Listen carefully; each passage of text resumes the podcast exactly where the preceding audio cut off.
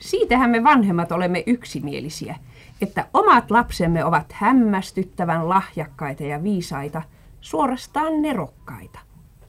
Ja heidän älykkyytensä ilmaisut ovat ehtymätön puheenaihe siellä, missä pari kolmekin äitiä ja isää tapaa toisensa. Täällä on meitä muutamia muistelemassa lasten suusta kuulemiamme totuuksia. Ehkä sinä, Maija, suuren perheen äitinä alkaisit tämän sarjan. Lapset keskustelivat keskenään syntymäpaikoistaan. Nuorin Anssi oli syntynyt sodan loppuvaiheen aikana maalla. Hän on tuollainen myönteinen ja elämän iloinen nuori mies ja sanoi loistavin kasvoin äidille. Enkös mä ollutkin kiva, kun mä synnyin teille. Lausuakseen pienen tunnustuksen sanan myöskin äidille, hän lisäsi, olit säkin oikein kiltti, kun et jättänyt mua yksin syntymään sinne kyröön. Kyllä se äiti tarpeellinen on ihan, ihan alusta alkaen. Kerroin kerran koulussa, kuinka Joosefin isä päätti teettää pojalleen uuden kauniin puvun. Pieni tyttö viittaa innokkaasti. Meidän äidillä olisi oikein hyvät kaavat. Lapsihan eläytyy asioihin niin perinpohjaisesti ja syvällisesti, että tavattoman usein hänellä sekaantuu todellisuuden ja kerrotun raja. Meillä oli lastenhuoneessa ollut puhetta kuolemasta ja kuoleman jälkeisestä elämästä. Tehdäkseni asian lapsille jossain määrin ymmärrettäväksi kerroin, että enkeli vie ihmisen sielun kuoleman jälkeen taivaaseen. Nelivuotias Eeva-Liisa mietti hetken ja sanoi, kyllä täytyy kuitenkin olla kauhean suuri enkeli, joka jaksaa mumminkin kantaa taivaaseen. Hyvin mielellään lapsi yhdistää kuulemaansa jonkun sellaisen lisäpiirteen, mikä tekee asian hänelle itselleen tutummaksi. Olin luokalla kertonut mielestäni hartaan tunnelman vallitessa Mooseksesta. Sitten Mooseksen äiti valmisti kaislaveneen ja työnsi sen veteen virran vietäväksi. Siihen kuuluu luokalta ja muurahainen perämieheksi. Ehkä tässä voisi kertoa myös siitä pienestä alakoululaisesta Liisasta, jonka luokalla saivat oppilaat kertoa lemmikkieläimestään. Yksi kertoi kissasta, toinen kanista, kolmas hamsterista ja niin sai Liisakin puheenvuoron. Liisa kertoi. Lemmikkieläimeni. Minulla on veli. Sen nimi on Euken. Kerran tippusi Euken Vantaaseen. Minä pelastin sen. Oli hyvä asia, kun Euken pelastui. Joku aika sitten kirjoitustunnilla, jolloin moitiskelin oppilaita siitä, että he kirjoittivat huolimattomiakin huolimattomasti kirjaimia, ja kirjaimet eivät olleet mallin mukaisia. Eräs Erkki vastasi minulle, senkö täytistä varten niihin kirjainten täytyy niin tavattoman kauniita olla, kun koneellahan aikuisetkin kirjoittavat. Myöskin koulutapahtumista on seuraava. Ollessani ensimmäisiä vuosia opettajana, siitähän on jo 20 vuotta, oli siellä koulussa tapana, että järjestäjät lämmittivät luokan ja eteisen aamusella ja tulivat sen vuoksi aikaisemmin kouluun, että nämä olisivat lämmitetyt koulun alkaessa kello yhdeksän. Tavallisesti järjestäjät tulivat siinä kello kuuden aikaan aamusella. Eräällä pakkasviikolla sattui olemaan järjestäjinä kaksi poikaa, toisen nimi oli Huuko ja toisen nimi Matti. Molemmilla oli koulumatkaa neljä kilometriä, joista yhteistä, josta yhteistä kolme kilometriä, ja sitten haarautui polku kumpaisenkin kotitaloon. Niin suurin osa tästä koulumatkasta oli vain tavallista metsäpolkua, jossa talven aikana oli suksen latu eikä muuta. Eräänä aamuna Huuko ehti vähän aikaisemmin kouluun, menin avaamaan oveen ja poika kohta ensitöikseen kysyy, joko se Matti on tullut. Saatuan tuohon kieltävään vastauksen, hän mainitsi Tuolla Matilla on semmoinen koulumatka, että siellä ei ole nuopurit vastuksina. Olipa pieni varputyttö nelivuotiaana saanut lintukirjan josta hän oli oppinut suuren joukon lintuja ja niiden nimiä. Eräänä iltana soitti Anoppi ja Varpu riensi puhelimeen vastaamaan. Liekö ollut lapsen assosiaatiota vaiko johdoissa sirinää ja puhelimessa pärinää, kun yllättyneet vanhemmat yhtäkkiä kuulevat lapsen kirkkaan äänen kysyvän puhelimessa, onko siellä ruisrääkkä vai? Moni kuultu asia selviää lapselle vasta vähitellen ja hän etsii siihen mieleisensä ratkaisun. Isosisko oli aloittanut koulunkäyntinsä. Päivä päivältä hän tuli yhä viisaampana kotiin ja jakeli auliisti tietojansa ja taitojansa meille muillekin. Eräänä päivänä hän oli kuitenkin tavallista mietteliämpi. Opettaja oli sanonut koulussa, että kaikki ihmiset ovat vianalaisia. Äidillä, isällä, jopa opettajallakin on omat vikansa. No, tyttö oli todellisuustajuinen ja nieli tämän asian, eikä vaikka se alussa siis tuntui kovin oudolta. Mutta se, joka ei niin helposti päässyt asian ohi, oli nelivuotias pikkuveli. Pääraskana tuumailusta hän kulki useita päiviä ja tuli sitten luokseni sanoen, kuule äiti, isässä ei ainakaan ole yhtään vikaa. Sitten hän katsoi pitkän aikaa lämpimästi minua ja sanoi, no, ei oikeastaan äidissäkään ole vikoja, on vaan pieniä vahinkoja. Ajankohtaisen lisävärin saavat jopa katkismuksen käskytkin. Älä houri, älä himoitse lähimmäisesi asuntoa. Tällaisena muisti ne eräs koululainen. Minäkin muistan tällaiseksi ajankohtaiseksi muuttuneen ja siksi niin perin ymmärrettävän asian. Koulussa uskontotunnilla keskusteltiin Salomonin monista vaimoista ja opettaja koitti hienotunteisesti siirtää sitten lasten ajattelua nykyaikaan ja yksiavioisuuteen. Ja hän kysyi lapsilta, mitenkä nyt on, onko nyt vielä monia vaimoja? Niin perin touhukas Maija nousi ja sanoi, että kuinka nyt monia vaimoja, kun yhdelläkään ei tahdo saada asuntoa. Lasten ensimmäinen päivä koulussa on monen kömmähdyksen ja hauskankin tapahtuman aihe ja aika. Olipa pikku Juha, seitsemänvuotias terhakka miehen alku, joka puistokoulusta päästyään elämänsä ensimmäisen koulupäivän iltana joutui tietenkin kotona kysymyksen kohteeksi, no mitä teille koulussa puhuttiin? Vastaus oli selvä ja reipas. Siellä puhuttiin tarjoilusta. Tämä tietenkin vanhempia ihmetytti jossain määrin, mutta poika pysyi väitteissään ja niinpä kun asiaa sitten vähän hieman ureltiin muualta, niin todettiin, että oli ollut uskontoa ja sitten oli vielä veisattu virsi, onpa taivaassa tarjona lapsillekin. Muistaisitko sinä, jolla on päivittäin edessäsi 34 neropattia, jotain erikoista sieltä koulusta? Sain kerran hyvää tarkoittavan neuvon opettaessani ensimmäistä vuotta alakoulussa, eikä kuri ollut oikein mallikelpoinen. Eräs ei sunkaan kaikkein Hiljaisimpia poikia tuli kaikessa ystävyydessä kuiskaamaan. Kuule, tällaisille kakaroille sun pitäisi pitää vähän kovempi kuri. Luokassa oli aamulauluna ehdoton ykkönen Mä silmät luon ylös taivaaseen. Aloitettiin päivän työtä ja pojat olivat taas valinneet tämän saman laulun.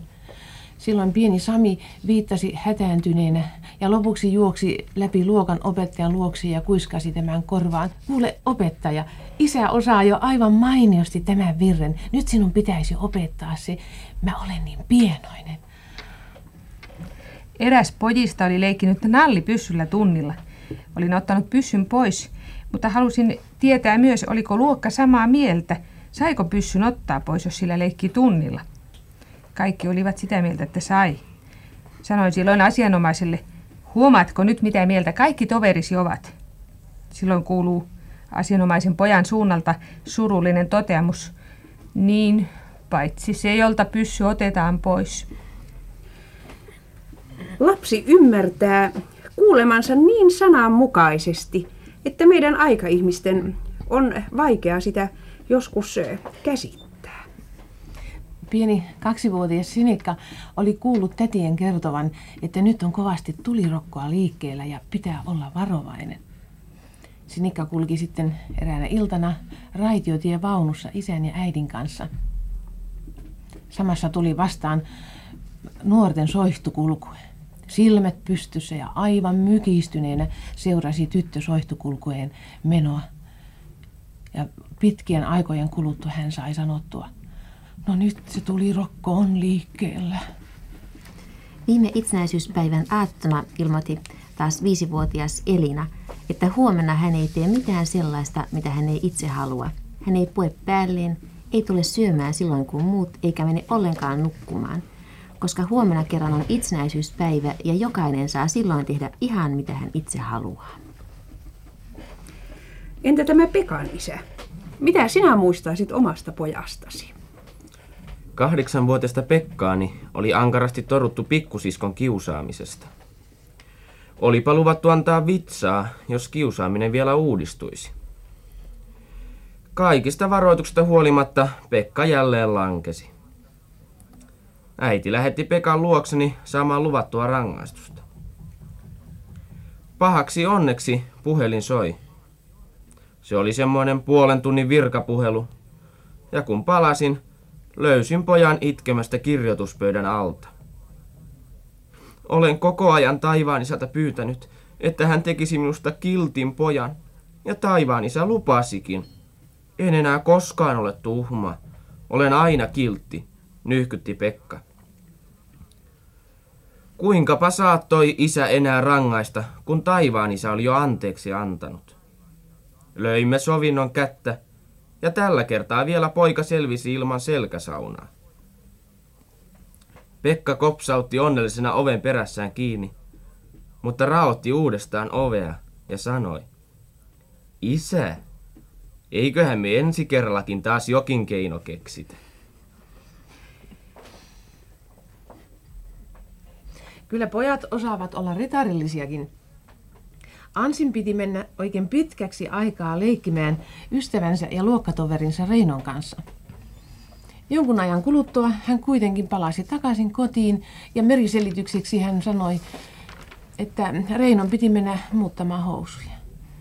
Varovattomasti kysyin, eikä Reino vaan kastanut housujensa. Ei sellaista asioista puhuta, itsehän olet sanonut. Hetken kuluttua hän kuitenkin leppyi ja sanoi selvitykseksi minulle, ei se tapahdu muulloin kuin silloin, kun Reino saa oikein kovan ysken puuskan. Ja iltarukousta, kun oli rukoiltu, loi Anssi vielä syrjäsilmäyksen minuun. Ja jottei pieninkään varjo jäisi hänen varomattomuutensa takia ystävän maineen ylle, hän vielä lisäsi – ja sitten kun lähetät niitä enkeleitäsi tänne maan päälle, niin pane sen Reinon enkelin mukaan pieni pullo oikein hyvää yskänlääkettä. Nelivuotias Helena-tyttö katseli kanssani katuliikennettä. Selitin, että vain koululaiset ja aikuiset saavat yksin ylittää kadun. Ja miehet, sanoi siihen Helena. Eivätkö miehet olekaan aikuisia, kysyin. Eivät, ei heistä koskaan tulekaan aikuisia. He ovat aina vain miehiä. Se on viiden vuoden ikäinen Matti-poika sodan päätyttyä. Hän oli sodan aikana joutunut viidettä vuotta iltarukouksensa liittämään semmoisen loppuhuokauksen, että sota pian loppuisi ja isä tulisi kotiin. Sota sitten loppui ja isä tuli kotiin niin huomautettiin, että sopisi nyt vähän isäjumalaa kiittää siitä. Hän kiitti kauniisti kyllä, mutta sanoi, että kauan sitä piti rukkoillakin. Saman herra oli kai siinä viiden kuuden ikäisenä sai ensimmäisen puukon. Jonkun merkkipäivänsä johdosta. Ja sitten havaittiin, että hän salin lattialla istui ja huoleskeli puukolla tuolin jalkaa. No, siitä sai moitteetta, niin hän puolustautui sitten. Että, no, pitäisi teidän isojen ihmisten tietää, että, että anna puukkova näin pienelle pojalle, joka ei vielä tiedä, mihin sitä käytetään. Sitten Anu-tyttö kuusivuotiaana. Alle kuusi vuotta oli ja sota oli päättynyt ja kuljettiin maaseudulla erään Lottalan ohi ja hänellä johtui mieleen, että isä, mihinkä ne lotat ovat nyt hävinneet. Minä selitin, että niistä on tullut tavallisia ihmisiä, kun sota loppui ja niin poispäin koettiin niin selittää. Vähän aikaa oli hiljaa ja sanoi, ahaa, silloin kun niistä vihollisistakin tuli venäläisiä, niin silloin Lotistakin tuli ihmisiä. No vielä sama tyttö tässä. Ehkä hän oli jo silloin kuusi vuotta täyttänyt, kuljettiin kauppakadulla alkoholiliikkeen ohi ja siinä oli tungosta. Poliisi järjesteli ja päästeli ihmisiä sisään ja tyttö kysyi, että mitä ne nyt tuonne menevät oikein. No ihmiset noin suuriin joukkoon. Minä selitin, että ne nyt menee ostamaan viinaa sieltä. Ja... No miten se poliisi laskee ne sinne? No, no kyllä, mitä saa. Poliisi vaan pitää järjestystä, kyllä sinne saa mennä kuka tahansa. Oli taas hiljaa ja sanoi, että on se aika hassu, että ensin se laskee ostamaan ne viinaa ja sitten se vie ne putkaan.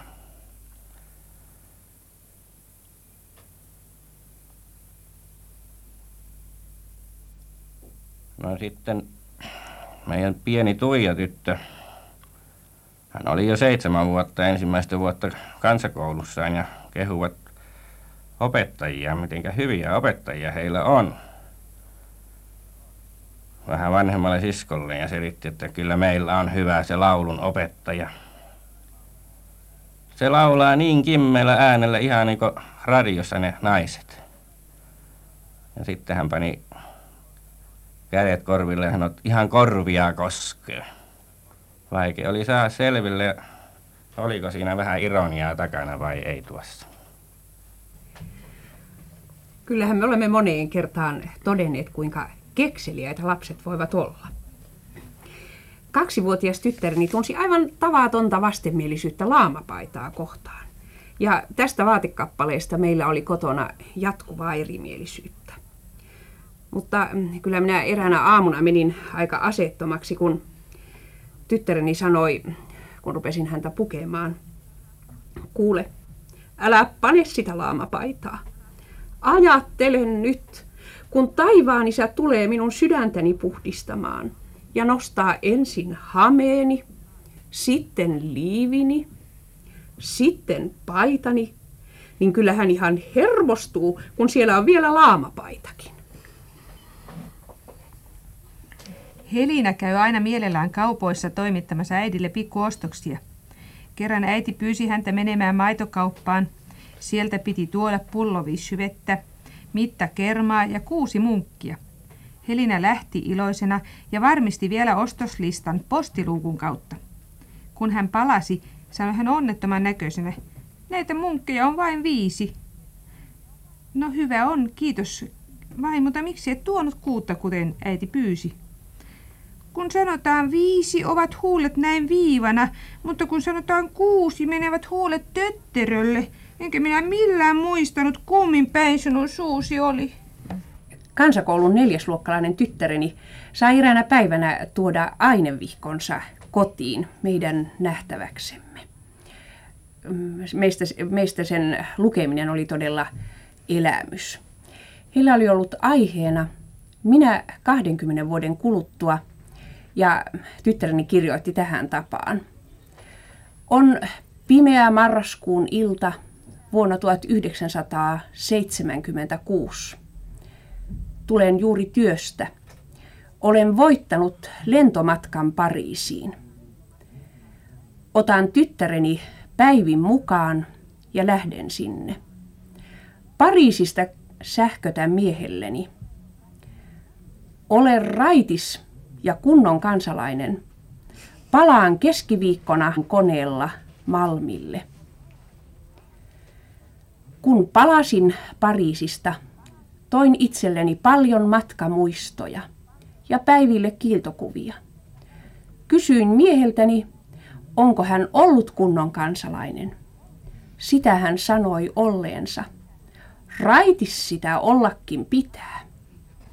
Pieni Arto oli isän ja äidin kanssa käymässä maalla vaarin luona. Sunnuntai-aamulla oltiin kirkossa ja olikin tavallista juhlavampi kirkko. Siellä olivat rippi, lapset valkoisissa puvuissaan, kirkko oli koristettu. Kun Arto sitten Urkuparvelta seurasi kirkon menoja, hän oli aivan haltioissaan. Varsinkin kun hän, hänen enkeliksi luulemansa rippilapset valkoisissa puvuissaan kulkivat alttarille. Sitten he lähtivät urut soimaan kiitosvirttä, kirkkokuoro yhtyi. Ja silloin hän riemuissaan nosti silmänsä kohti kattoa ja näki siellä, kuinka auringoshäteet valaisivat kattoikkunaa.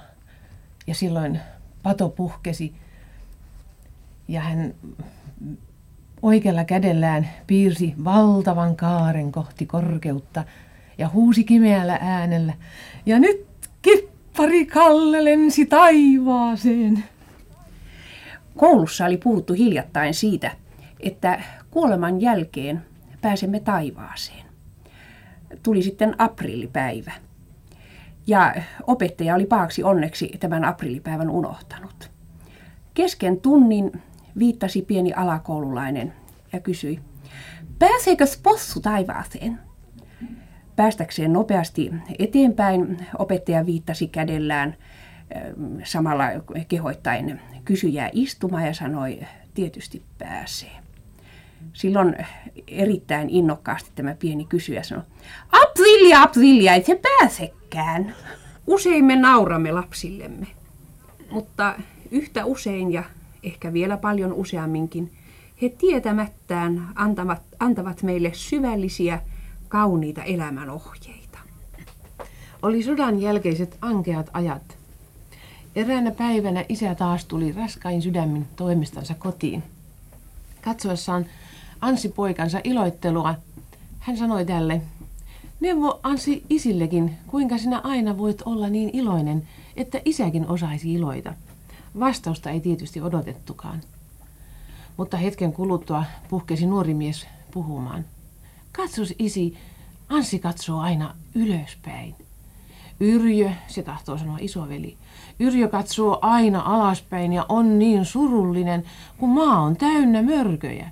Mutta Ansi katsoo ylöspäin, siellä on vain kirkkaita tähtiä.